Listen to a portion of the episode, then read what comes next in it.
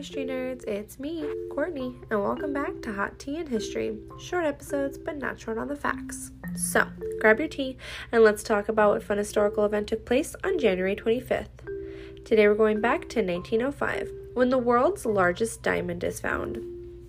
On January 25, 1905, at the Premier Mine in Pretoria, South Africa, a 3,106 carat diamond is discovered during a routine inspection by the mine's superintendent, weighing 1.33 pounds, and Christen the Cullinan. It was the largest diamond ever found. Frederick Wells was 18 feet below the Earth's surface when he spotted a flash of starlight embedded in the wall just above him. His discovery was presented that same afternoon to Sir Thomas Cullinan, who owned the mine. Cullinan then sold the diamond to the Transvaal provincial government, which presented the stone to Britain's King Edward VII as a birthday gift. Worried that the diamond might be stolen in transit from Africa to London, Edward arranged to send a phony diamond aboard a steamer ship loaded with de- detectives as a diversionary tactic.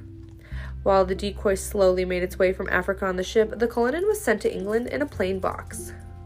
Edward entrusted the cutting of the Cullinan to Joseph Asscher, head of the Asscher Diamond Company of Amsterdam. Asscher, who had cut the famous Excelsior diamond, a 971 carat diamond found in 1893, studied the stone for more than six months before attempting the cut. On his first attempt, the steel blade broke with no effect on the diamond. On the second attempt, the diamond shattered exactly as planned.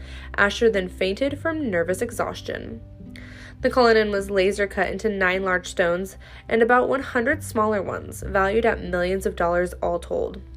The largest stone is called the Star of Africa, or the Cullinan 1, and at 530 carats, it is the largest cut, fine quality, colorless diamond in the world.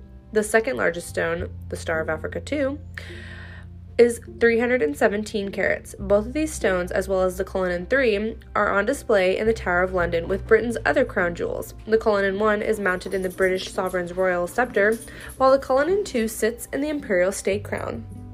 Thanks for listening to Hot Tea and History. Join me tomorrow to see what historical event took place.